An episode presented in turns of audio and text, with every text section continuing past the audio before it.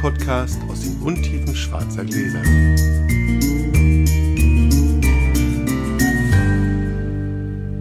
Hallo liebes Publikum, hier ist der Felix vom Postproduktionsarbeitsplatz, der festgestellt hat, dass wir in den ersten vier Minuten dieses Podcasts ein kleines Tonproblem mit meinem Mikro hatten. Man kann aber trotzdem alles verstehen, nicht wundern und nach vier Minuten kommt dann unsere gewohnte Tonqualität wieder. Viel Spaß beim Podcast. Hallo Sascha. Hallo Felix. Wir müssen, hast du gerade richtig festgestellt, noch was zur Best Bottle Sause machen, weil wir die erste Folge nach der Best Bottle waren. Richtig, oder? Also wir, also wir, sind, wieder, wir sind wieder dabei, wir sind nüchtern nach der Best Bottle Sause, können jetzt noch mal drüber sprechen.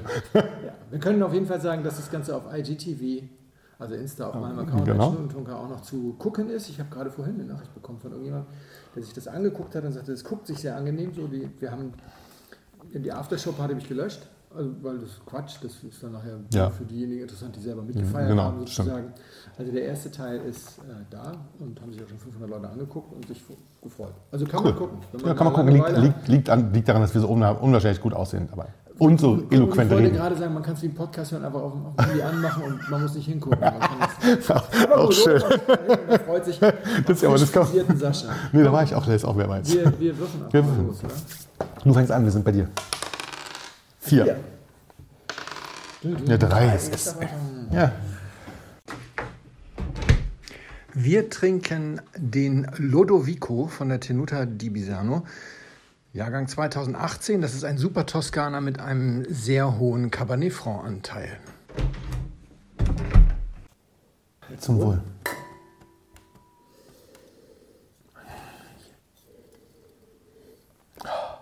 Lange Ruhephase. Mm. Hey, das ist Beeinflussung des Verkosters. Mhm. Glaube ich nicht. Ich will doch einfach mal eine Sache, ob ich dich noch beeinflussen muss. Ich habe so ein bisschen. Mm. ich habe so ein bisschen äh, Patchwork. Zum einen muss ich mal schnell Werbung machen, ein Versprechen einlösen. Und zwar hat mich Hörer Thilo vor ungefähr einem Jahr. Mhm. So lange her. Ja. Oh. Angeschrieben, weil er Lust verspürte, einen Weinblog zu starten. Er hatte so seine ersten vier, fünf Texte geschrieben und hatte mich um meine Meinung gebeten. Wir haben uns eine Weile ausgetauscht und auf jeden Fall ein sprachbegabter Mensch, der auch ein bisschen was zu erzählen hat, aber Bloggen ist immer noch so eine Sache, die mhm. erstmal irgendwie Gefühl für entwickeln muss und so. Und dann haben wir ein bisschen ausgetauscht und da habe ich ihm gesagt, weißt du was, ich finde das gut, halte durch.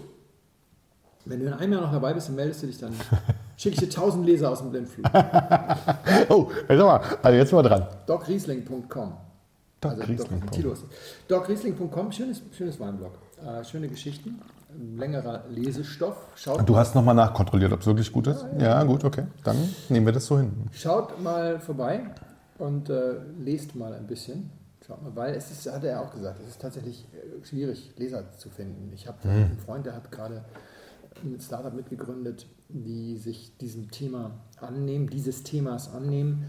Und er erzählte mir, dass es eben mittlerweile so ist, dass private Blogger in Deutschland im Schnitt 20 Euro pro Monat eigenes Geld in die Hand nehmen, um ihre Inhalte irgendwo zu bewerben. Also auch Leute, die über oh. ihre Märklin-Eisenbahn bloggen. Also ohne jeden kommerzielles Interesse, ja. einfach um in dieser wahnsinnigen Kakophonie überhaupt noch, überhaupt noch gehört zu werden und zu sagen, ich hätte gerne ein paar Leser. Und ich habe da auch immer geschrieben, äh, ich habe vor kurzem wieder gesagt, ich schreibe, um gelesen zu werden. Ja, äh, ich kann das total verstehen. Ich habe ja, das große Glück, dass ich mit dieser Wiesbaden-Geschichte einmal im Jahr so einen richtigen Schwung an Leuten rübergeschickt bekomme oder Leute, die länger nicht gelesen haben, daran erinnert werden. Dass, dass man nochmal lesen könnte. Genau, das ist, äh, sonst würde ich auch mittlerweile, glaube ich, da ein bisschen Geld in die Hand. Ist das da, weil Blog per se quasi uninteressanter geworden sind und die Leute mehr Video nicht, gucken nee, oder so? Nee, das, ist so das, das, könnte sein, weiß ich aber nicht. Nee, ich glaube, das ist es nicht. Ich glaube, das ist die pure Zahl. Das ist irgendwie es gibt so viel Content an verschiedenen Ecken und man wird so viel abgelenkt und. und, und das glaube ich auch mal. Man kann gar nicht so viel lesen, wie man, äh, wie man Zeit braucht, sozusagen. Und verschwendet viel Zeit ja. mit Dingen, die man eigentlich nicht ja. lesen sollte ja, genau. oder so. Nein, auf okay. jeden Fall. Also docriesling.com, schaut mal vorbei. Wir haben ganz viel Feedback zum Thema Punktesysteme bekommen. Wir haben die Büchse der Pandora geöffnet. Nee, wir sind aber, aber nicht, ver, also, wir sind nicht verglüht. Wirklich. Also, also ich fand nicht. bis jetzt nicht. Wir, kriegen, wir haben nicht nur gutes Feedback bekommen. Ey, was? Also ich, der Reihe nach. Okay, also, gut. Ich bin gespannt. Zum einen haben wir eine Geschichte von, äh, einen Kommentar von Tobias, den ich sehr diskutierenswürdig fand. Vielleicht ganz kurz zu dem Thema.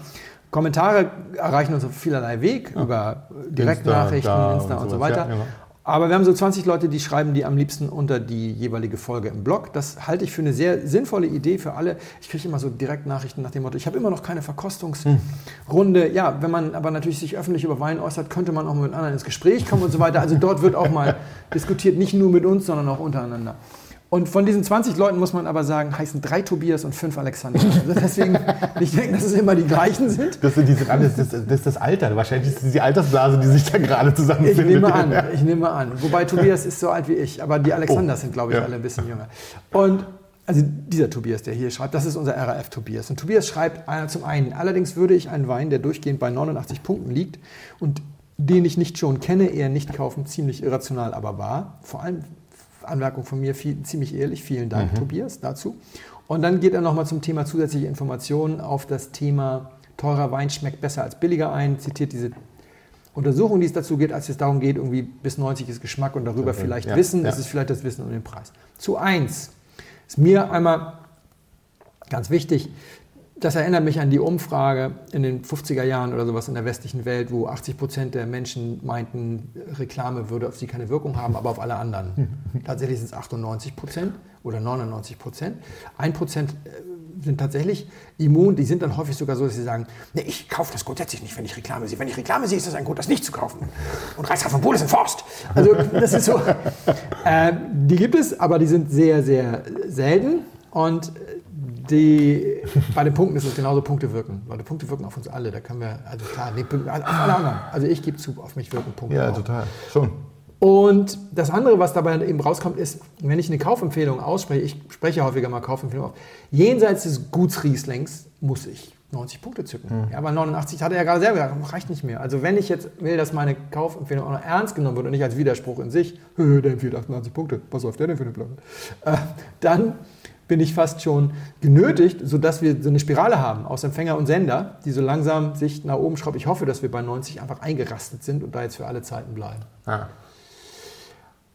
Na, sonst wird ja irgendwann Quatsch. Was das Thema teurer Wein angeht, muss ich noch mal kurz sagen, wir haben in Folge 11 mal ganz kurz über das Buch von Charles Spence, Gastrologik, Also gerade erst vorgestern quasi. gerade erst vorgestern. Ich muss das nochmal zücken, weil er, weil er der redet nämlich von diesem Experiment, auf das diese Weisheit mit dem teuren Wein zurückgeht. Und das ist nämlich nicht so ganz so. Schmeckt ein Gericht oder Getränk besser, wenn wir mehr dafür bezahlen? Nicht immer, aber doch häufig. Um diese intuitive Einschätzung wissenschaftlich zu untermauern, haben kalifornische Neurowissenschaftler untersucht, was im Gehirn von Gesellschaftstrinkern, in dem Fall Studenten, vor sich geht, wenn sie unterschiedliche oder irreführende Presse, äh, Preisinformationen über den verkosteten Rotwein erhalten. Eine Flasche, die 5 Euro kostet, haben sie einmal korrekt und einmal mit 45 Euro etikettiert. Eine 90-Euro-Flasche einmal mit 10 und einmal mit 90 Euro. Und eine dritte Flasche war korrekt mit 35 Euro bepreist. Ich nehme mal an, das waren ursprünglich Dollar. Da hat der Übersetzer ein bisschen gepennt. Wenn dem Probanden ein Schluck Wein in den Mund floss, wurde der Preis eingeblendet. In manchen Tests mussten die Teilnehmer bewerten, wie intensiv der Wein schmeckt, in anderen, wie sehr sie ihn mögen. Es wurde also noch nicht mal immer gefragt, ob er besser schmeckt. Ausnahmslos alle Teilnehmer mochten den teureren Wein lieber als den billigeren. Der Punkt war, die Analyse der Gehirnscans ließ nach Anzeige des Preises eine erhöhte Durchblutung im Belohnungszentrum des Gehirns erkennen. Wurde den Versuchspersonen gesagt, dieser Wein sei nun teurer, stieg unabhängig davon, aus welcher Flasche eingeschenkt wurde, die Aktivität im medialen Orbifront, orbitofrontalen Kortex. Das richtig ist ein kleines Hirnareal direkt hinter den Augen. Im primären gustatorischen Kortex dagegen, jenem Teil des Gehirns, der die sensorisch erkennbaren Eigenschaften eines Geschmacks verarbeitet, zum Beispiel wenn wir die Süße oder den Säuregehalt beurteilen, wurden keinerlei Veränderungen in der Durchblutung beobachtet. So, und jetzt, um das auch nochmal Das sind also, ah ja, das sind die Kellertrinker, die sich dann, wenn sie wissen, dann wird das Belohnungszentrum aktiviert. Aber dabei ist es gar nicht so. Nee, das habe ich jetzt nicht gesagt. Ich nehme das alles Nee, zurück. aber wir kommen da Nein, nochmal noch zu. nein, wir müssen ja nur noch okay. eine Sache Okay. noch mal ganz kurz dazu sagen, weil er das an anderer Stelle dann auch nochmal sagt. Wie oft gehen Sie freitagsabends aus, um sich mit festgeklemmtem Kopf auf dem Rücken liegend in eine schmale Röhre schieben zu lassen, mit einem Röhrchen zwischen den Zähnen, durch das Ihnen regelmäßig milliliterweise Wein eingeflößt wird, dessen Geschmack Sie dann beurteilen sollen, ohne ihn zu schlucken. Und nachdem Sie ihn dann doch hinunterschlucken durften, wird Ihnen der Mund mit künstlichem Speichel ausgespült, damit die Prozedur wieder von vorne beginnen kann. Das kommt ganz auf deine sexuelle Frage. Ausrichtung Das ist eine an. rhetorische Frage, glaube ich. Ich glaube, das ist eine rhetorische Frage. Ich glaube, Ich glaube, dass tatsächlich Herr Spence und dieses Experiment dem Parker da sehr das Wort reden. Bis 90 ist einfach die Sinneserfahrung und über 90 kommen Zusatzinformationen. Es kann auch Endorphin ausgeschüttet werden, wenn du total glücklich bist, dass du endlich diesen Wein trinken darfst. Ja. Oder zum Beispiel bei mir, als ich das erste Mal einen Wein genagelt habe, ich musste nur nicht mehr nageln, als ich das erste Mal einen Riesling spontan als Riesling erkannt Mhm. habe oder so und dann weiter, wenn du dann sagst, der ist bestimmt von der Nahe, der ist bestimmt von hier, Mhm. Ja, ja. Also jedes Mal, es wird Endorphin ausgeschüttet, es entstehen Glücksgefühle, aber die eigentliche sensorische Wahrnehmung scheint sich gar nicht zu verändern. Das würde dafür sprechen, dass dieses 90 plus 10 Modell vielleicht gar nicht so verkehrt ist. Beim Ausschütten der Endorphine und ähm, der Glückshormone Ja. habe ich echt ein Problem. Achso, du meinst, das Glas ist leer. Ja, also hier schüttet sich gerade gar nichts mehr. Stimmt, ich hole mal ein bisschen was. Es gab auch weniger schöne Kommentare. Ah, jetzt kommt die, jetzt kommt Pandora. Jetzt Ja, von, von jetzt Leuten, die das halt sehr, sehr, sehr, sehr ernst nehmen. Ich meine, also so ganz kurz, ich habe ja auch das 100-Punkte-System verteidigt und ich habe es auch angewandt, auch gegen Honorar sozusagen in der Kritik.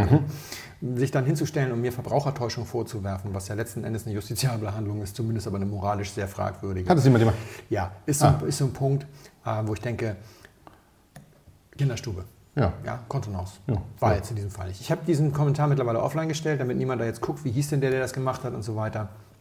Ähm, das war ein eher unangenehmer Zeitgenosse, der mir als erstes mal erklärt hat, dass meine Verwendung des Wortes Blue Chip total falsch gewesen wäre und die Fluktuation wäre ja viel zu hoch, um das in diesem hat wahrscheinlich er Börsenkontext hat einfach nicht richtig zugehört. Wahrscheinlich. das habe ich ihm dann gesagt, weil Ja. das Thema ist, in diesem Riesling DAX Ja. hat es ja, das habe ich ja beklagt, zu wenig Fluktuation gegeben, nur vier Veränderungen in 20 Jahren. Im DAX hat es im gleichen Zeitraum 32 Veränderungen gegeben.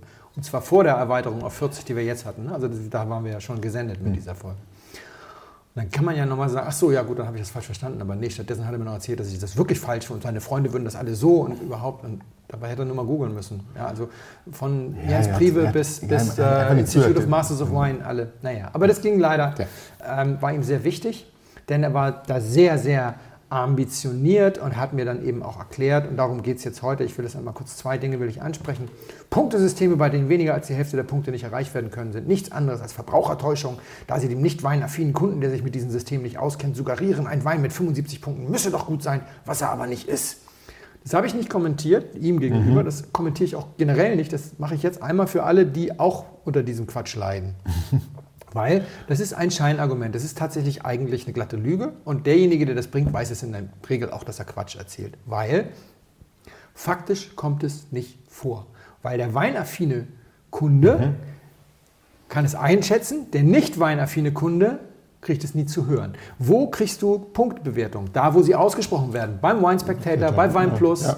Dann gehst du gehst auf die Webseite oder in das Heft. Im Heft stehen in der Regel rechts in der Marginalspalte oder unten drunter in der Fußzeile die Erklärung, was die Punkte bedeuten. Bei Wine Plus ist es ein Klick. Aber sowieso, wenn du dir so ein Heft kaufst, Bist du ja schon sehr Bist du weinaffin. weinaffin. Ja, klar, logisch. die nicht weinaffinen kommen nur am Point of Sale oder Point of Interest damit in Verbindung, in, in, in Kontakt. Kontakt, ja, ja. Und hast du schon mal einen Wein gesehen mit einem Aufkleber, dieser Wein hat 75 Parkerpunkte? Es wird ja nur zur Nicht Verkaufsförderung genutzt. nicht mal bei Aldi. Genau. Es ist Quatsch. Äh, Unter 89 wird nichts kommuniziert. Vor fünf Jahren habe ich eine Folge gedreht für die Webweinschule über Punkte und Medaillen. Da war ich bei Rossmann, bei Lidl und überall. Ich habe nach kreativen Neckhängern und sowas Nee. geguckt und ich habe auch einen schönen gefunden, den konnte ich mir auf den Finger stecken, während es, während es so mit drei Seiten, das sah richtig schick aus. Und Damals gab es noch vereinzelt Weine, die mit 89 Punkten geworben haben. Aber zurück zu Tobias, der sagt, das geht nicht mehr, das stimmt. Heute wirbt eigentlich keiner mit weniger als 90. Wenn du keine Ahnung von Wein hast und du gehst einfach in den Laden, dann begegnen dir da manchmal Punkte, nie unter 90. Und die sind alle von den Kritikern als empfehlenswert eingestuft worden. Das heißt, du kriegst nicht den Eindruck, es wird etwas empfohlen, was der Kritiker gar nicht empfohlen wollte, was bei einem 75-Punkte-Wein. nicht mal Weine, Das ist eine 17 behalten. künstliche Also, ja. Aufregung um eine Ja. Aufregung will. Das ist eine Art, mit der ich nichts anfangen kann, wo ich auch nicht wusste. Ich dachte ja immer, solche Leute hören uns nicht, weil Reinhard von Wohl ist in Forst. Ja. also, gut, aus der gleichen Quelle kam. Ja. Sonst wäre ganz gut vielleicht. Auf. Aus der, ja, ja, ja, sonst höre ich das ja sehr gerne, aber, aber das ja. Ich habe dem. Ja, aus der gleichen Quelle kam noch folgende Bemerkung, das fand ich auch sehr spannend. Ich habe besonders in den letzten Jahren den Eindruck gewonnen, und ich weiß, ich bin hier bei weitem nicht der Einzige, das kam leider auch ziemlich oft, da muss man auch immer hellhörig werden, wenn Leute sich immer so hinter so einer Menge dann irgendwie noch verschanzen, dass heutzutage nahezu jeder ordentlich gemachte Wein mit mindestens 91 Punkten dekoriert wird, beziehungsweise dass viele Kritiker mit hohen Bewertungen nahezu inflationär um sich werfen. Die Anzahl der 90 plus Punkte Weine ist klar mehr geworden. Meine magischen Weinmomente wurden es aber nicht. Der Fehler liegt also sicher nicht in der zu geringen Bepunktung von Riesling, sondern dem Hochjubeln von Weinen anderer Rebsorten und aus anderen Teilen der Welt. So, also, Da bei weitem nicht der Einzige, soll, oder? der würde ich sagen, doch, bei weitem der Einzige, der wirklich, ernst gemeint, der erste Mensch, den ich in meinem ganzen Leben treffe, der sich echt hinstellt und sagt, die Weine sind nicht auf, in der Breite und der Spitze in Deutschland in den letzten 20 Jahren verdammte Axt besser Aber geworden. das wissen wir wirklich alle, dass sie besser geworden sind. Ja, äh, äh, er ist bei alle. weitem nicht der Einzige. ja, also natürlich, also ich Ja, habe ja, hab ihm das netter gesagt, ich habe ihm gesagt, es täte mir sehr leid, das zu hören. Meine magischen Weinmomente hätten sich massiv vermehrt. Ja, alleine durch die viel besseren Jahrgänge, die Winzer sind viel besser geworden. Es hat Ja, sich so viel getan, die und letzten das- zehn Jahre alleine. Das Also Internet das ist sorgt auch dafür, dass ich nicht mehr 100 Jahre brauche, bis ich weiß, dass es da diesen Scheuermann gibt Genau. oder, Da- oder genau, Margaretenhof genau das, oder ja, dass Benny eher tolle Pino- Pinos macht und so oder wie mit Daniel Bach irgendwie leer gekauft Genau. nach dem und alle sagen, wow, 15 Euro, es bläst mich weg. All Ja. diese Dinge. Ja, aber wenn ich natürlich sage, das sind alles Verbrauchertäuscher Mhm. und das alles selber weiß und vielleicht 20 Jahre Reichsrat von Buhl trinke, die in der Zeit nicht so gut sich jetzt immer Entwickelt, entwickelt haben, dann kann konnten. es sein, dass Ja, ich nicht mehr magische Weinmomente hatte, aber dann bist du auch selber schuld. Entschuldigung, ich das so sage. Gerade die Privatverbraucher erzählen sich die Geschichten von den coolen Typen, die jetzt irgendwie Ja, die gerade durch diese ganzen Blogs und sowas, also äh, Facebook und genau. Überall, Zack, zack, zack, überall. geht und her. Wir Ja. haben jetzt am Wochenende, aber damit wir auch mal wieder was empfehlen, Gabel, äh, Weißburgunder Tradition, hat Flo uns serviert. Der kostet, glaube ich, ab Weingut 12 Euro. 90 Punkte, sonst, sonst kaufe ich ihn keinen. 90 Punkte, also wirklich ja, top, war wirklich top. Wir haben den echt inhaliert. Und das war nicht, weil wir so Jetzt, ist die, durstig jetzt, haben wir, waren. jetzt haben wir wieder mehr 90 Punkte Bewertung gehabt am Tisch heute. Ich sag's dir. Das ist unglaublich. Neulich hat Giron kommentiert unter einer anderen Folge in diesem Zusammenhang, er würde gar keine GGs mehr trinken, er würde eigentlich vor allem so Westhofener Riesling von, von Wittmann sein, von einer unglaublichen Qualität, das würde viel mehr Spaß. Ja, genau, das sind magische Momente mit einem Ortswein. Leute, Die sind wirklich sehr gut geworden. Ja, das ist 2003 war das der Kabinett Trocken und nein, oder 2002, 1999, nein, die haben nicht regelmäßig 90 Punkte bekommen, die Kabinettstrocken der Vorgängergeneration, weil sie sie auch nicht verdient hatten, aber heute kriegen sie sie, weil sie es tatsächlich können. Genau, weil sie so sauber arbeiten und so cool sind und äh, diese ganz viel, was Also diese vielen. Ja, ja. Diskussionen mit dem Kommando Jakob Schneider haben ja eigentlich alle gezeigt, dass wir uns da eigentlich alle einig sind. Also, Also fast alle. ich bin bei weitem nicht der Einzige, der der Meinung ist, dass die Weine alle besser geworden sind.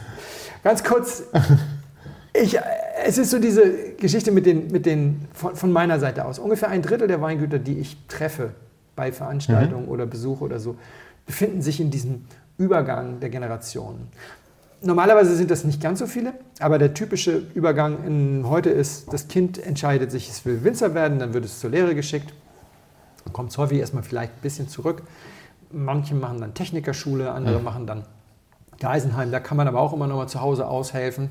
Dann geht es vielleicht noch mal in die weite Welt, vielleicht aber auch nicht. Und dann wird häufig erstmal ein bisschen Verantwortung im Keller übernommen. Irgendwie ist so zugig und die ältere Generation freut sich ein bisschen, wenn sie in der frischen Luft sein kann. Dann wird es über mehrere Jahre, manchmal auch nur so nebenberuflich, weil einige Betriebe können einfach nicht zwei Familien ernähren, das ist ganz klar. normal. Und äh, dann macht der Vater irgendwann den Außenbereich, weil das in einigen Tagen ist das einfach auch, kannst auch Ja, liegen klar, bleiben. logisch. Oder nur mal eine Dienstbesprechung und die Jungs losschicken.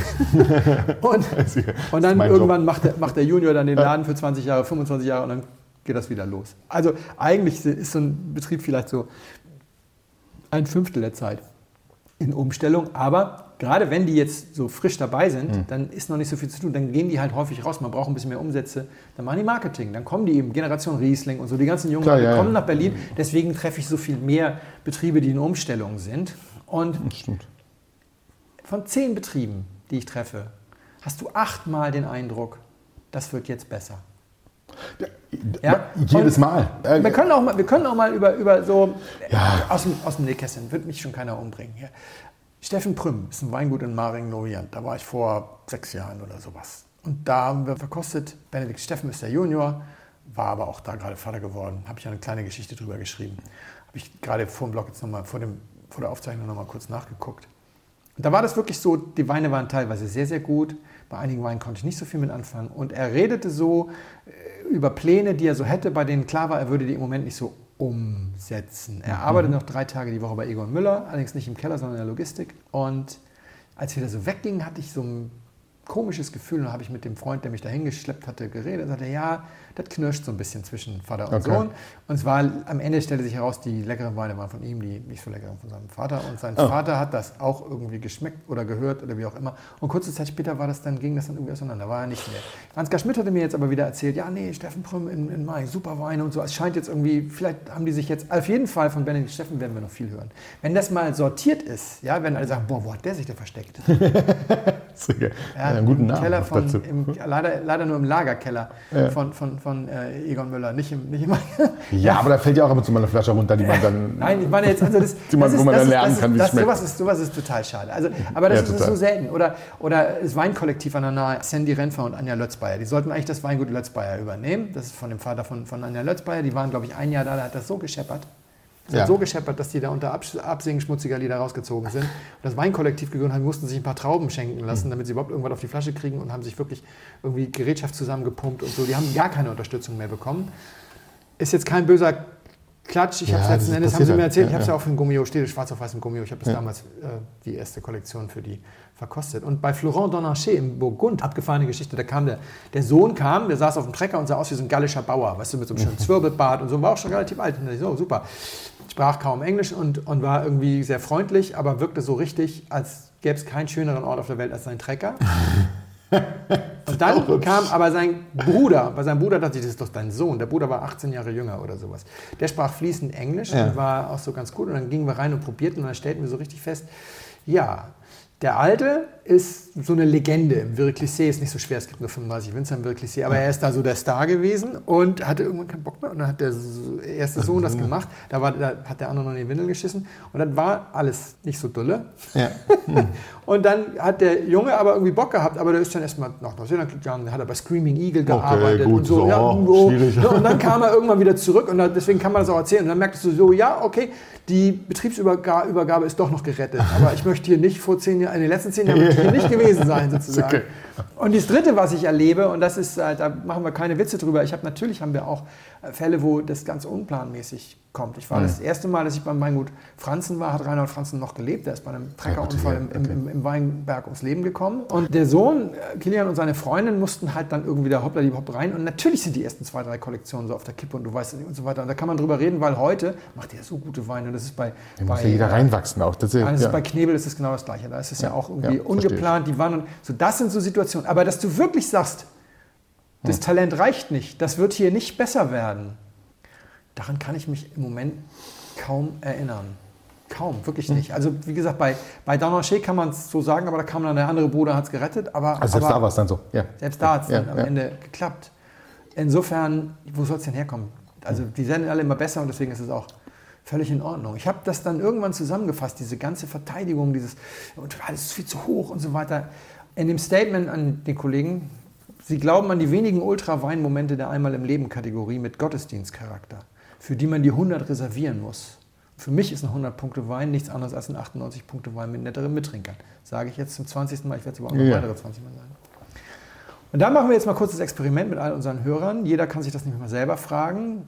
Die drei schönsten Weine eures Lebens. So, und ihr macht das jetzt, das haben wir schon mal gemacht. Ihr haltet echt die Pause-Taste, bis ihr euch wirklich einig seid, weil 15 aufzählen und sich nicht entscheiden können, heißt nachher, ihr sucht euch genau die drei raus, die irgendwie da reinpassen, damit es noch irgendwie einigermaßen gut geht, weil ich euch ja gleich schelten will.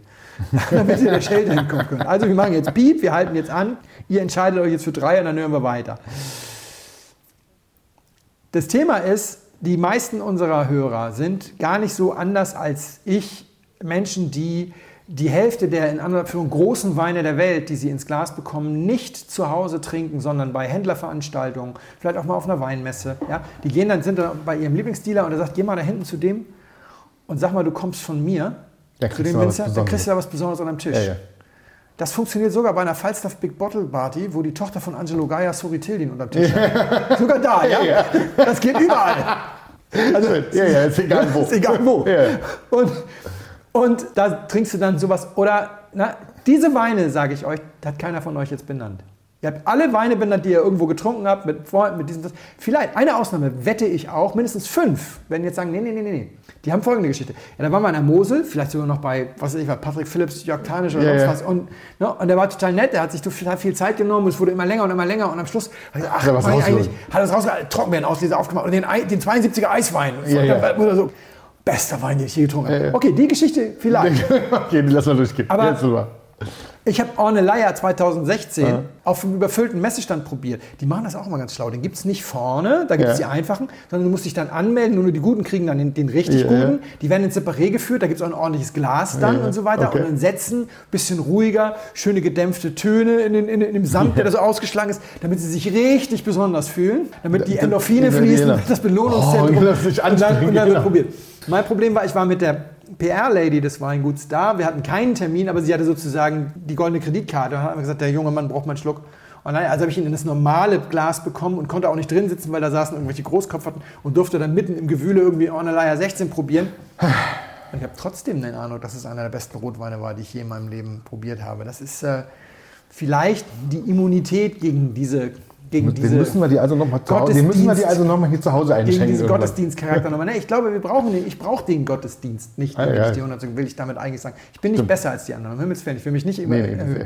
So, die, die letzte Sache, die jetzt, die hat keiner gebracht, aber die kommt sonst so oft. Ja, wenn das so weitergeht, dann müssen wir hier ja bald 102 Punkte ziehen. Entschuldigt, dass ich das immer im Rumpelstilzchen-Modus machen kann, aber ich, ich kann nicht anders. Ja, die sind ja immer so, die Leute so. Und das ist total lächerlich. Und irgendwann machen wir mal eine Folge darüber, warum die Deutschen eigentlich so Probleme mit ihren Weinkritikern haben. Stimmt. Literaturkritiker, Kinokritiker, die dürfen alles, aber die Weinkritiker, ist alles lächerlich, ist immer lächerlich. Und so. Und 101 Punkte, 102 Punkte. Also ihr werdet nicht erleben, dass ich hier im Podcast 101 oder 102 Punkte gebe, glaube ich nicht. Nee, 110. Wenn, dann machen wir es richtig. 114, ja. Aber als 19, 1967 sang Luciano Pavarotti die neun hohen C in Donizettis Regimentstochter, die Aria heißt irgendwie A Mesami, in nie gekannter Sicherheit. Er hatte vorher zwei Jahre trainiert dafür oder sowas und nahm diese Platte auf. Die Reaktionen der Kritik waren, das definiert neu, was irgendwie äh, an Koloratur möglich ist bei einem so großen Mann mit so viel Ausdruckskraft. Das sprengt alles bisher Dagewesene, das hat die Welt noch nicht gesehen, etc. Ja, das kann ich mal kurz in Wein übersetzen. Das sind 102, 107 und 119 Punkte. Weil wenn der Maßstab 100 Punkte sind und es sprengt den Maßstab, können es nicht 100 Punkte sein, Dann dann, müssen es- es mindestens ja, ja. 101 sein. Unsere Sprache ist so reich an solchen Dingen. Ja, für, wird neu definiert, hebt es in nie gekannte Höhen, bla bla bla. Das gilt ja nicht nur für Pavarotti, das kannst du für eine Menge Künstler, das haben sie über alle möglichen Ja, ja, anderen also gesagt. Maria Callas oder was weiß ich wen. Und es ist völlig in Ordnung. Warum denn nicht beim Wein? Alternativ müsstest du ja jedes Mal, wenn so ein super über drüber Wein kommt, sagen, jetzt müssen wir aber alle anderen einen Punkt abwerten. Mhm. Oder so, ja. Oder wenn du jetzt hier bei dieser Platte jetzt bist, das war 1967, gut, dann sind also im 20. Jahrhundert ein oder zwei 102 Punkte Platten rausgegeben worden. Müssen wir bitte alle anderen 100 Punkte Platten wieder runter. Nein, man behilft sich ganz einfach, indem man sagt, 102 Punkte. Hey, das hat einfach noch keiner je so auf Platte gebracht. Es definiert neu, wie man Donizetti singen kann. Donizetti, Entschuldigung. Oder wie auch immer, was wir da jetzt nehmen wollen. Warum denn nicht auch im Wein? Macht euch mal locker, Leute. Es ist nur Wein. Und es sind nur Punkte, die irgendwas beschreiben sollen. Aber Reichshafen Boden ist ein Forst. so, lass uns mal kurz über den Wein hier reden. Brauchen wir Gottesdienst? Da fehlen die richtigen Mittrinker. Der war jetzt einfach zu schön. Den konnte ich nur so machen. Das war jetzt. Äh, nee. Ähm, wir reden über den Wein.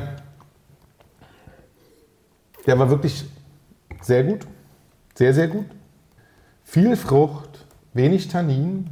Also ganz hinten raus, ganz, ganz zartes, ganz, ganz weiches Tannin nur. Hat eine gute Länge, aber auch ganz zart. Es ist trotz der, trotz der, trotz der kräftigen Frucht in der Nase und auch am Antrunk ist es ähm, ein schlanker Wein. Ja?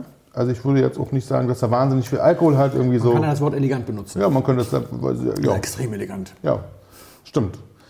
Ja, sehr, das stimmt. Ja. Holt dich aber auch so, so richtig auch wirklich abholend, ja. abholend elegant, weil es durch die, durch die Nase und diesen, diesen wahnsinnig schönen, fruchtigen Gaumen, sehr zart fruchtigen Gaumen, also nicht irgendwie nicht so plakativ und fett, so, holt es einen echt ab. Es ist so kirchig, so reife Kirsche, also aber eine ganz, kl- also ganz klare Reife, also rotfruchtig. Vielleicht einigen wir uns auf rotfruchtig. Nee, bin ich eigentlich noch nicht mal bei dir. Nee, ich schon. Also rot ist es auf jeden Fall. Darüber reden wir gleich nochmal, wenn du weißt, was es ist. Ich finde nämlich, dass es eigentlich relativ deutlich in eine andere Richtung geht. Aber Vielleicht Himbeere. Nicht ganz so hell, ganz, ganz so geil. Nee, nee, nee, nee. Das, ist, das, hat eine, das, hat eine, das hat eine, satte, eine satte, schöne Frucht und das hat, Das so, hat es das hat so, das hat so was Kirschiges, hat es trotzdem jetzt für mich. hm, Ist jetzt, Mhm. Ja, vielleicht schmecke ich das heute einen- so, weil vielleicht schmecke ich das heute Kirsche so. ist, im anderen Ähm, was weiß ich was. Gefühlt wäre ich in Italien, ehrlicherweise. Ja. Also gefühlt wäre ich in Italien, 16er Jahr, auch also nicht so alt. Das hat noch keine großen Alterungstöne. Das muss ein sehr schönes Jahr sein, mit einer, also wirklich gut, gut ausgereift, trotzdem gut gelesen und sowas. Ähm, also wirklich so ein, so ein 16 war ein tolles Jahr in Italien insgesamt. Da wäre ich also so. Jetzt Online 16 freue ich mich sehr. Dankeschön. Kommst nicht mit aus. Nee, schade. Also gefällt mir sehr, würde ich die Flasche jetzt auch wirklich mit dir zusammen relativ schnell Ja. Also, wir sind in Italien, wir sind in Bulgari und Ja. deswegen sind wir in 18. Etwas, eine der wenigen Ecken, wo es nicht ganz warm ist. Also Ja, war, 18 war kein so warmes Jahr, so wie ich das verstanden habe in Bulgari. Und wir sind also einen Steinwurf neben Ornelaya, direkt daneben. Und zwar, was wir hier im Glas haben, ist zu über 90 Prozent Cabernet Franc. Und ich finde, ich finde die Cabernet, also dieses Johannisbeerige ist da durchaus für mich mit drin. Deswegen war ich auch, und wusste ich das natürlich vorher, das ist aber immer schnell mal gesagt, von der Schwarzkirsche zu Johannisbeere ist kein so großer, so Ja. großer Sprung. Was Wir ist haben- noch drin? Wir haben noch, ja, also über 90 Prozent links, dann haben wir einen ähm, messbaren Anteil Petit Verdot, der Okay. hier mit so einem Pfeffer Ja, okay. deutlich, Ja. ganz, ganz deutlich im Abgang mit so einem Pfeffer noch reinkommt und einen nicht mehr schmeckbaren Anteil von 1 oder 2 Prozent Merlot. Also nicht mehr so explizit. Äh, Macht es ein bisschen weicher vielleicht. ja, Das so also, es ist, also ich hätte bei Cabernet Franc, weil es einfach, da fehlt, bei dem typischen Cabernet Franc fehlt jetzt hier das leicht harsche. Ja, so das ist, das Ja, ist die Idee. Also ich finde, du hast schon durchaus noch so ein kleines Aroma von grüner Paprika. Das hast du nur, wenn du weißt, dass es Cabernet Franc Ja. ist, weil es eben überhaupt nicht beißt. Ja. Es ist so, so elegant eingearbeitet, dass man irgendwie Schwartau schon den Vorschlag machen will, sie sollten nach ab und zu mal so ein klein bisschen Paprika-Aroma in ihren Marmelade einfügen. Das schmeckt bestimmt wahnsinnig gut. In diesem Wein hat es ja schließlich auch funktioniert. Also wenn Schwarzer was macht, sollten wir aber unbedingt, so- also wir, wir, wollen mindestens draufstehen. Blindflug- Blindflugmarmelade, genau. Äh, ich hole mal die Flasche. Ja, gerne. Ich äh, kann dir leider kein vernünftiges Etikett bieten.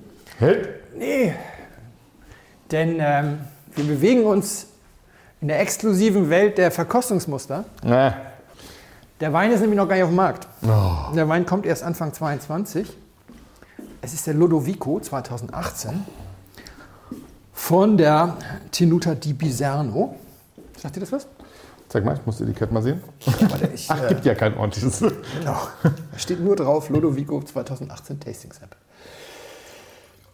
Ah, nochmal einen kleinen Schluck nachschenken. Ja, also erstmal, ja, Dank ans Weingut, dass wir den Wein haben können. Wie gesagt, der ist noch gar nicht draußen. Das ist eine kleine Premiere für uns in diesem Fall. Ich glaube, wir haben noch, naja doch, wir haben unveröffentlichte Versteigerungsweine gehabt. Aber die gelten nicht. Tenuta di Biserno, also ich bin auch deswegen dankbar, weil bei so einem Wein, sowas kriegen wir nicht so oft, weil der kann eigentlich in so einer Blindprobe wie unserer nicht so wirklich gewinnen. Also wenn du den, im schwarzen Glas gibt es immer die Möglichkeit, dass ein Wein nicht so gut abschneidet, weil der Verkoster gerade Lust auf was anderes hat, Genau, weil klar. er seinen Kopf irgendwie nicht so richtig um den Wein gewickelt bekommt oder weil er, ne, alles Mögliche. Geht natürlich auch, weil der Wein nicht gut ist, aber es Ja, geht ja, eigentlich ja. auch um das. Und in dem Augenblick heißt es aber immer, egal was es ist, ja, der Wein wurde von schwarzen Gläsern entzaubert. Und wenn er so gut funktioniert wie jetzt, dann sagen alle, naja, das muss er ja aber auch in der Liga, in der er spielen will. Irgendwie. So, Das ist das Thema. Also Lodovico ist Lodovico Antinori. Und Das, die Geschichte der Tenuta di Bisano ist so, als Lodovico Antinori seine Anteile an der Tenuta del Ornellaia verkauft hat. Er ist der Gründer der Tenuta del Ornellaia. Also irgendwann dröseln wir das mal auf. Also sein Bruder Irgendwann. Genau. Sein Bruder hat den Super Toskana erfunden und er hat den Ornella Ornellaia und Maceto erfunden. Ja. Und dann haben sie, nachdem er Ornellaia verkauft hat, einmal was gemeinsam gemacht. In Form einer Stiftung, ein neues Weingut. Und das ist die Tenuta di Bisano. Also das ist das einzige Projekt, was die beiden zusammen gemacht haben. Seine Tochter macht da jetzt einen ganz dicken Rosé und er ist zwar noch Chairman, er kümmert sich aber nur noch um diesen Wein. Das Gut hat ungefähr 100 Hektar. Schon eine Nummer. Ja, das ist aber klein. Äh, Ornellaia hat 400, 300? Oder ist der zweitgrößte, Sassikai ist, glaube ich, der größte. Also das Witzige ist ja, dass in, dass in Bulgarien die, die Edlen die Großen sind. Die, die, die, die, die Garagen sind, verkaufen ihr Wein billig, ihren Wein billig.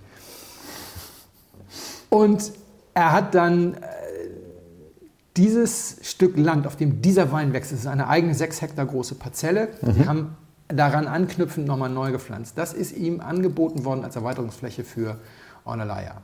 Dann haben die das kaufen wollen. Damals war Mondavi schon mit dabei. Dann haben sie aber eine Bodenanalyse gemacht und festgestellt, der Boden ist anders. Dann verändern sie den Charakter vom Ornellaia. Deswegen haben sie davon Abstand genommen und als er dann mit seinem Bruder gemeinsam das neue Weingut Ja. gegründet hat, haben sie den Bodenbesitzer mit reingenommen, der ist auch mit drin, haben das Ganze in so eine Stiftung überführt und er ist jetzt Präsident der Stiftung, hat aber jetzt die operative Leitung für alles abgegeben, außer für diesen Wein. Das ist jetzt so sein Vermächtniswein sozusagen. Sein Trinkwein. Hm? Sein Trinkwein. Nee, ich glaube Für zu Hause. für zu Hause, genau. Für mittags. Aber Für nur, für Mittag- mittags. nur für mittags. Nur für mittags. 13 Uhr. 13 bis 15 Uhr ist die richtige Zeit für diesen Wein. Und dann hat er eben 2002 haben sie das gepflanzt, Cabernet Franc, weil er wollte einfach den besten Cabernet Franc der Welt machen. Er, wollte, er sagte, was wir mit Maceto und Merlot gemacht haben, das machen wir jetzt mit, mit Lodovico, mit Cabernet Franc sozusagen. Und er kommt, er kommt langsam dahin. Also er hat jetzt äh, schon ein, zwei, drei Tastings der gehobensten Kategorie auch dann mit dem Wein dominieren können. Und ähm, dann hat er jetzt das Ziel, 20.000 Flaschen zu machen. Das soll also ein bisschen mehr werden. Im Moment sind es zwischen 7.000 und 10.000 jedes Jahr. 2007 kam der erste raus. Und das Spannende ist eben, Bisano fängt an bei, warte mal, muss ich mal gucken, ich habe es mal rausgesucht. Der einfache Bisano ist der Insolio del Cinghiale. Der kostet 27 und der hier kostet 495. Das ist äh, auch eine ziemliche Bandbreite für. Und deswegen 495 im schwarzen Glas ist schon gewisses. Also 4,95. Nee, 495. Schon verstanden, ja, ja. Deswegen Dank an Elisabeth Ja. Finkbeiner, die uns den zur Verfügung gestellt hat und wusste, worauf sie sich einlässt. Elisabeth hat die, äh, das Weingut Campo alla Su- Sugera geleitet, ganz lange. Mhm. Das ist das, was die Familie Knauf, die Gipsleute, in Bulgari, die sind ja mal ins Bulgari gegangen, weil sie ein neues Gipswerk gründen wollten. Da haben sie Boden Da kartografiert. sind wir doch auf dem Weg nach, nach, nach Spanien, sind wir an Knauf vorbeigefahren. An einer, ja, ja, ja, genau, die absurden sitzen in Ecke. Franken. Die sitzen in Franken. Ja, aber das ist eine absurde Ecke. Wir waren da irgendwo mitten im, im sitzen in Nirgendwo in Kitzingen. Spanien oder sitzen- sowas. die sitzen Nee, wir in- waren in Spanien irgendwo und sind an einem Knaufwerk vorbeigefahren. am Knopf in Spanien, das kann auch sein, ja. Wo du denkst, hä, kenne ich doch Namen? haben, Ja. sie, haben sie dann 40 Kilometer von da was gefunden. Aber dieses Stück Land, was sie da erstmal katego- kategorisiert und kartografiert hatten, haben sie dann zum Weingut umgebaut, Campo alla Sugera. Und das hat äh, Elisabeth sechs Jahre lang geleitet. Und als sie dann weg ist, hat Ludovico Antinori angerufen und hat gesagt, sag mal, wenn du da jetzt aufhörst, willst du nicht den Vertrieb für mich machen? nur für den Ludovico. Nur, also die leisten, Nur sich für jetzt den auch, Wein. leisten sich jetzt nur für den Wein eine Vertrieblerin. Ja sie gesagt, gut, der kostet 495, dann kann man sich schon eine Vertrieblerin leisten. ja, aber sie hat Die, gesagt, die wird bezahlt in zwei Flaschen Wein im Monat und damit ist sie zufrieden. okay, Ähm, aber der Gag, ist, der Gag ist, dass sie gesagt hat, ich kann mir das vorstellen, aber Ja. nicht Vollzeit, das ist total albern. Und sie war auch auf dem Weg zurück nach Franken, wo sie Ja. äh, ihre Wahlheimat hat. und jetzt arbeitet sie in Teilzeit für Ludovico und die andere Zeit arbeitet sie für Fürst Ferdinand Castel Castel. Das sind jetzt zwei, Adel, zwei europäische Hochadlige als Arbeitgeber und kann jetzt mit den Weinen irgendwie jonglieren. Das finde ich auch so Geil, ganz und da fährst so du von Weingut zu Weingut, fährst du mit einem Maybach. So stelle ich mir Lässt das vor. sich mit fahren. So stelle ich mir das vor, wenn du willst, abends oder arbeitest. Ein kleiner Oder? Gottesdienst, oder? Ja, sehr schön. Und er kam ja auch wirklich, ja, auch blind, wahnsinnig gut an. Mhm. Das muss man. Aber das muss er natürlich bei dem Preis. Das toppe ich nicht. Musst du auch nicht.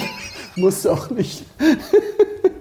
Ich freue mich jetzt auf was Schönes, Frisches. ja, Weil Frische hat er ja auch noch. Das Ja, das ist er. übrigens 14,5 Alkohol. Das Oh, schmeckt, der- das nicht steckt schmeckt der man so weg. null. Ich hatte 13 Jahre oder sowas. Also.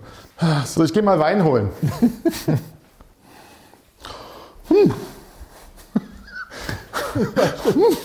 Das ist schon echt brutal gut. Ja. Oh ja, das wird jetzt. Warte. Das wird jetzt brutal anders. ja, das ist doch auch okay. Nur so kann man danach weitermachen. Ja, aber wirklich. So, hier ist nochmal Felix vom Schnittplatz und äh, ich habe festgestellt, der Sascha war so geplättet von dem Wein, dass er vergessen hat, in den Nebenraum zu gehen und anzusagen, was er mir einschenkt. Er schenkt mir einen unaussprechlichen französischen Naturwein von der Loire ein, dessen Name ich jetzt auch gar nicht aussprechen kann und ehrlich gesagt auch gar nicht aussprechen will. Warum das, werdet ihr gleich hören. Viel Spaß. So, mm, cheers. Krass, Ja, ist alles. kann man so sagen. Ähm, Ah, aber, aber zu guten Weinen, kann ich auch mal sagen. Da warst du leider nicht dabei. Ja. Du musstest leider Kind hüten. Was heißt leider? Du musstest Kind hüten und konntest sozusagen. Äh, Ich musste Köpfchen nach der zweiten Impfung streichen. äh, für, und das war nachvollziehbar für, für dich und dein Kind? Ja. Für mich nicht. Nein. Wir haben. Ähm, wir hatten mal wieder, ich hatte mal wieder eine schöne Probe, ganz klein, also mit ganz wenigen Leuten, aber mit 20 Weinen. Und mit der Sommelieren vom 1 oder 0 und noch einem Freund. Und später kam noch der Freund von der Sommelieren mit dazu und noch Paul Truschkowski. Und der andere Paul, es waren also zwei Pauls, das sind alle, die sind im gleichen, fast im gleichen Alter. Das ist irgendwie mit den Namen, die Eltern hatten echt nicht viele. Das ist wie mit Alexander und Tobias und sowas. Also zum Glück halten kaum Leute Sascha und Felix. Das also, gibt es Also ganz ich- wenige von. In meinem Jahr habe ich einen einzigen in meinem Leben getroffen. Aber danach gab es dann eine Zwase, da gab es sehr viel. Und sag mal, Sascha ist doch irgendwie eine Koseform, oder? Ja, von Alexander. Ach nein, jetzt wo du es sagst, ja. Hm. Ja, aber die sind alle nach mir gekommen. Ah, ja. total. Also wir haben äh, aus Lerneffekten, was wir öfter mal machen, und ähm, bei den anderen ist dann Felix auch wieder mal mit dabei, klar, sonst war jetzt bloß mit dem, mit dem Köpfchen sozusagen, haben wir Burgunder getrunken. Und tatsächlich war das, ähm, ja, na klar, es ist immer schön, wenn du 20 Burgunder, Burgunder trinkst, also nicht nur Pinots insgesamt, sondern wirklich nur Weine aus dem Burgund, aus verschiedenen Dörfchens. Das macht man nicht so sehr häufig, wie wir wissen, weil das ist ja nicht jetzt, also es ist kein Geschenk. Felix sitzt mit der Nase im Wein. Ich habe auch noch nicht gekostet, ich muss mal kurz kosten. Ei, harsch. Hm. Aber ich, ich versuche dich, ich versuch dich ein bisschen zu, zu fordern. Schon. Ja, das ist also das ist jetzt ist mein, ist mein, ist mein, ist mein neuer mein neuer Aspekt erstmal so für ein zwei Folgen im neuen im neuen Dings erstmal geht es darum dich zu fordern und zu fördern. Meine Abstinenz zu fördern. Nein, ist gut. Okay. Ja. Erzähl weiter. So. Es gibt heute keinen Burgund übrigens. Nee, das wäre, das, wäre, das wäre dann auch ein bisschen schwierig. Das wäre dann zwei Tage nach der, zwei Tage nach der Blüte gelesen. Ja, ist, ich weiß jetzt gar nicht, was du meinst. Also, 20 Weine direkt aus dem Burgund, aus den verschiedenen Dorflagen. Wir haben getrunken in der Reihenfolge Volnay, dann Vossen Romanée, dann Nuit Saint-Georges, Nuit Saint-Georges. Dann haben wir Givre Chambertin, dann Chambol Meuseny, dann Chambre Chambertin und als letztes Courton. Das waren sozusagen die Reihenfolge, in der wir es gemacht haben. Und was ich echt, also was mir überhaupt nicht klar war, weil das hatten wir auch noch nie. Wir haben zwar zusammen schon wirklich Burgunder getrunken, auch mehrere, aber dann immer nach dem Motto, welche ist denn die geilste Flasche? Also welcher ist denn der schönste Pinot des Abends sozusagen? Was wir auch noch nie gemacht haben, ist ja quasi verschiedene zu, verschieden, zu gucken, ob die verschiedenen Dorflagen, ob sich sozusagen Gemeinsamkeiten ergeben und ob man sozusagen Unterschiede aus den Lagen erkennt und sowas, ja. Und wir reden ja jetzt über keine riesengroße Fläche, ist ja nicht ewig groß und ewig lang. Und ähm, der Lerneffekt war riesig. Das war wirklich ähm, erstaunlich, wie, wie sehr sich die Dörfer doch unterscheiden und wie sehr sie sich sozusagen auch ähm, geschmacklich unterscheiden und auch klar definierbar sind in ihren, in ihren Herkünften. Also jedenfalls bei dem, was wir getrunken haben. Ja? Also Aber ihr habt schon zwölf Jahre Unterschied dazwischen. Oh, wir haben schon deutlich Unterschiede. Also der älteste Wein war von ähm, 96 Ja. und der jüngste ist 15. Das stimmt nicht. Unser Spülwein, unser Spülwein für die Gläser war der Bourgogne von Bonnerie Dante. Das war ein 18er, aber das war sozusagen nur Ja. der Eingrufwein und Ja. als, äh, der Rest war, damit es auch ein bisschen Sinn macht, ein bisschen angereift und dann aber auch nach unten sozusagen schon, schon deutlich auch Weine, die ein bisschen, ein bisschen Lagenpotenzial, also ein bisschen Lagerpotenzial hatten oder auch haben und da dann wirklich auch, ja, wirklich was konnten. Äh, was mich, also so ein paar Sachen, die mich wirklich doll überrascht haben. Ich musste mal einen Schluck trinken lassen. Moment. So ein paar Sachen, die mich wirklich doll überrascht haben. Also Volnay war, Volnay war wild. Volnay war wirklich so, dass du dachtest, das lag aber vielleicht auch an den Weinen, das war wild. Das war ein Wein von Jacques Prieur, von Voliot, von Angaville. Ah, Heißt nicht Angaville? Spricht man das so? Angaville? Ang- Marquis Ang- d'Angeville, glaub ich. Ähm, Der war wild, die Weine waren gut, aber das war ein wilder vielleicht, weil der war überhaupt nicht konsistent. Also der war, das schmeckte alles anders. gut, aber anders. Da war überhaupt nichts zu erkennen. Da dachte ich schon, okay, das hat sich erledigt mit, weil gleich beim ersten vielleicht dachte ich, hat sich erledigt mit den Lagen. Schmeckt alles anders. Ja, völlig. Kannst du total vergessen. Wurde beim zweiten schon besser. Das war wirklich, also Vossen Romané ist ja Romané Romané. Das ist ja, also da wird es ja richtig gut. Das war ein Wahnsinns, das war ein Wahnsinnsflight mit äh, Michael Groß, ähm, Premium Cru von 2011. Gehen nicht alle durch, keine Sorge. Und noch zwei anderen, 96 und 2005er. Das war ein irrer Flight. Der war so schön, aber auch insgesamt, die Preiskategorie war ganz lustig. Wir hatten so ähm, einen 40, einen 100er und 180er Wein. Also in den Preisen, also wirklich auch wild durchgemischt. Und alle waren wirklich gut. Der preiswerteste war, ist ein, ein Villevinien. Also war sozusagen ein, ein Dorfwein mit alten Reben. Ja. Das hat man nicht schmeckt. Aber trotzdem hattest du sozusagen die, den, den Vergleich mit den anderen, der war schon, das, hat, das hatte den ähnlichen Stil und den ähnlichen Rhythmus im Wein und das hat, das hat sich gut rausgeschmeckt.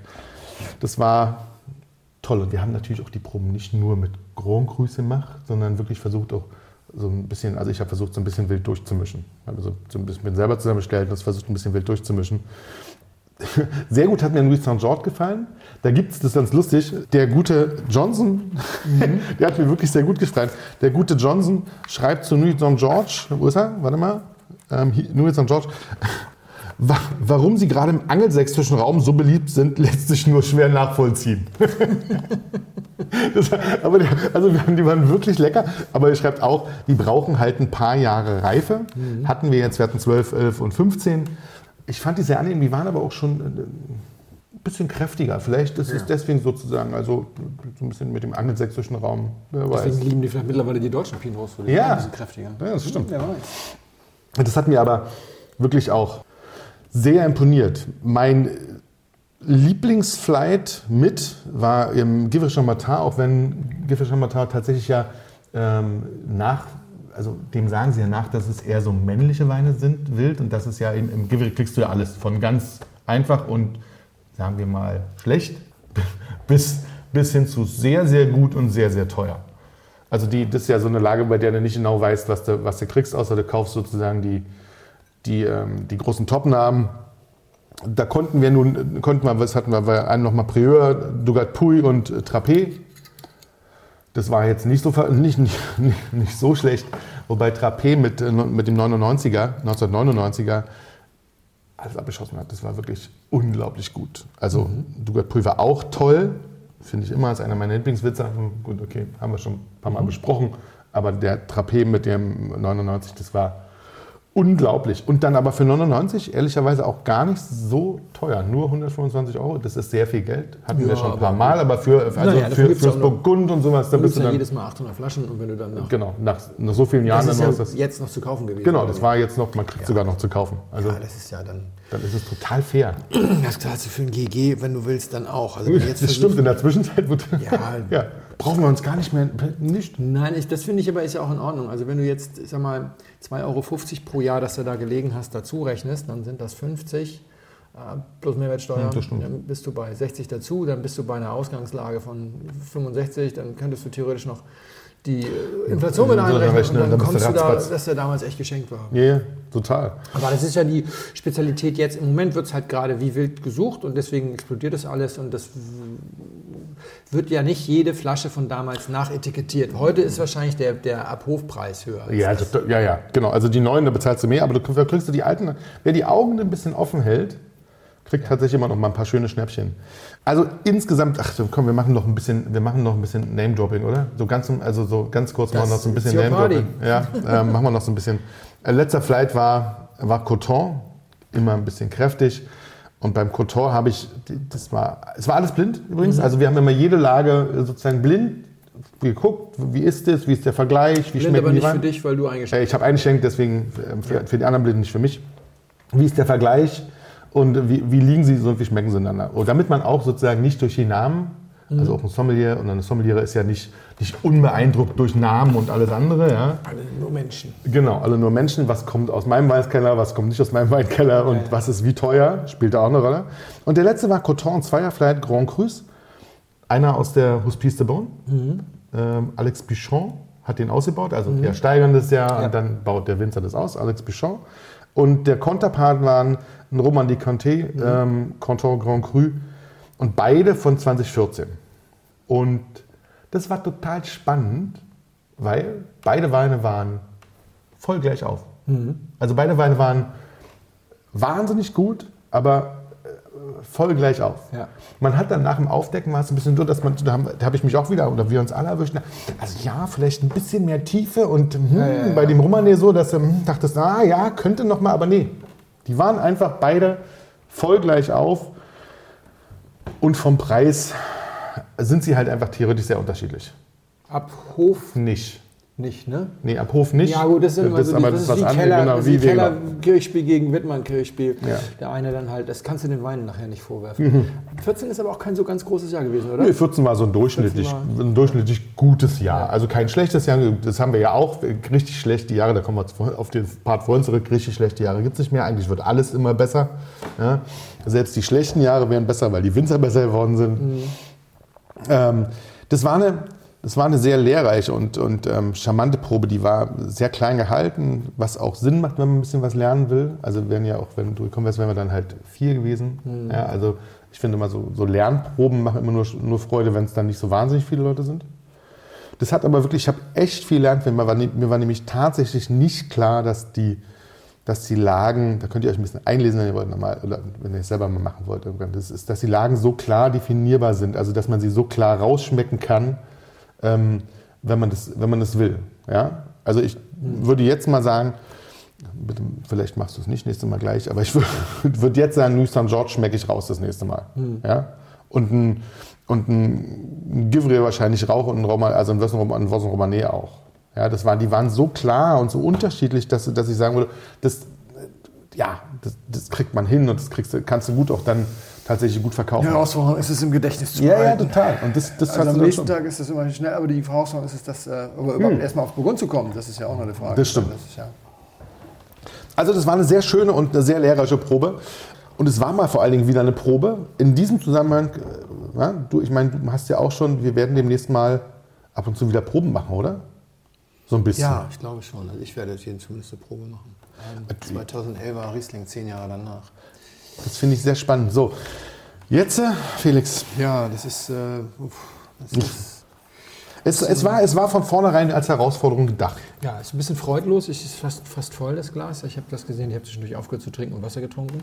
Unmittelbar nach dem, nach dem Rotwein, ohne großes, allzu großes Spülen, ist es erstmal,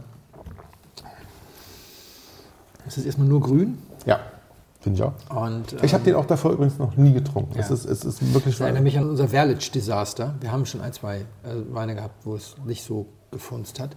Ich dir bis jetzt nicht sagen, ob es rot oder weiß ist. Also von der Temperatur wäre es rot, vom, vom, von der Grünheit Wer, her. wer könnte es weiß sein, ja? Könnte es, ja, nur könnte es unreifes Rot sein. Und es stinkt. Okay, das ist Maische vergoren, würde ich, würde ich jetzt erstmal denken. ja. Damit kann es natürlich auch wieder was Weißes sein.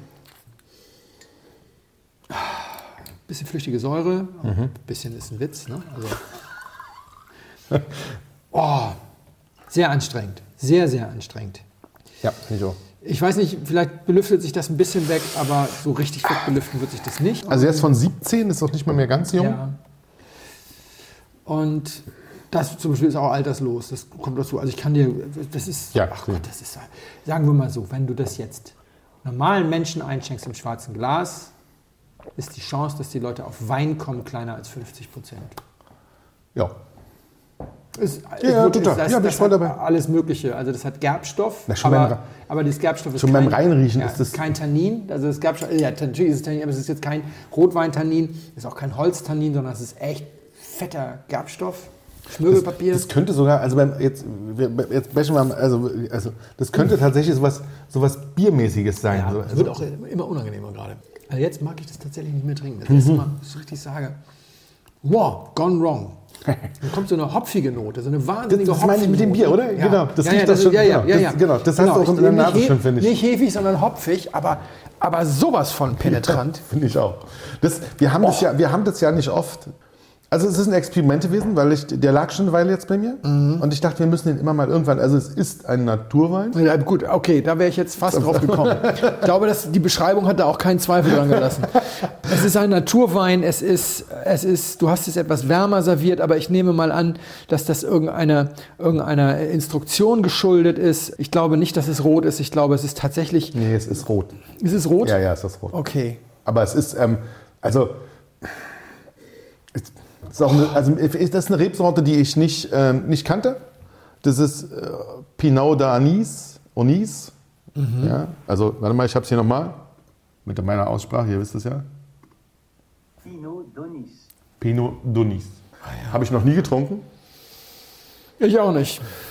Und kommt aus der Äh, warte mal, das ist ja dann irgendwas Französisches. Ja, genau. Ja, wo kommen die wilden Sachen hier im Augenblick alle? Ja, Jura. Oder das andere, was so ähnlich klingt, Loire. Von der Loire. Ähm, und es ist, da ist aber auch also ein bisschen so ein, so, ein, so, ein, so, ein, so, ein, so halb gehyptes Ding. Also nicht ganz, es ist nicht wahnsinnig teuer. Es ist Levin de, Agar Vin de la- Larigran 2017. Ja, wahnsinnig schwerer Name. Wahnsinnig, ähm, schon, ich hole dir mal die Flasche. Schon allein die Flasche ist so, dass du, also auf dem Le, Le Regard kannst du noch lesen, ja? Und der Rest ist auf der Flasche quasi eigentlich schon schwierig. Schwierig darzustellen. Ähm, es ist ein, ein reines, so ein reines Naturwein-Ding. Und ich finde es tatsächlich auch nicht gut. Kann man leider Nee, gar nicht anders nicht sagen. trinkbar. Ist nicht mal, Es ist nicht es mal ist nicht mal, es ist nicht mal irgendwie sehr lehrreich, sondern es trifft in dem Fall wieder mein, mein, mein, mein klares Vorurteil gegen Naturweine.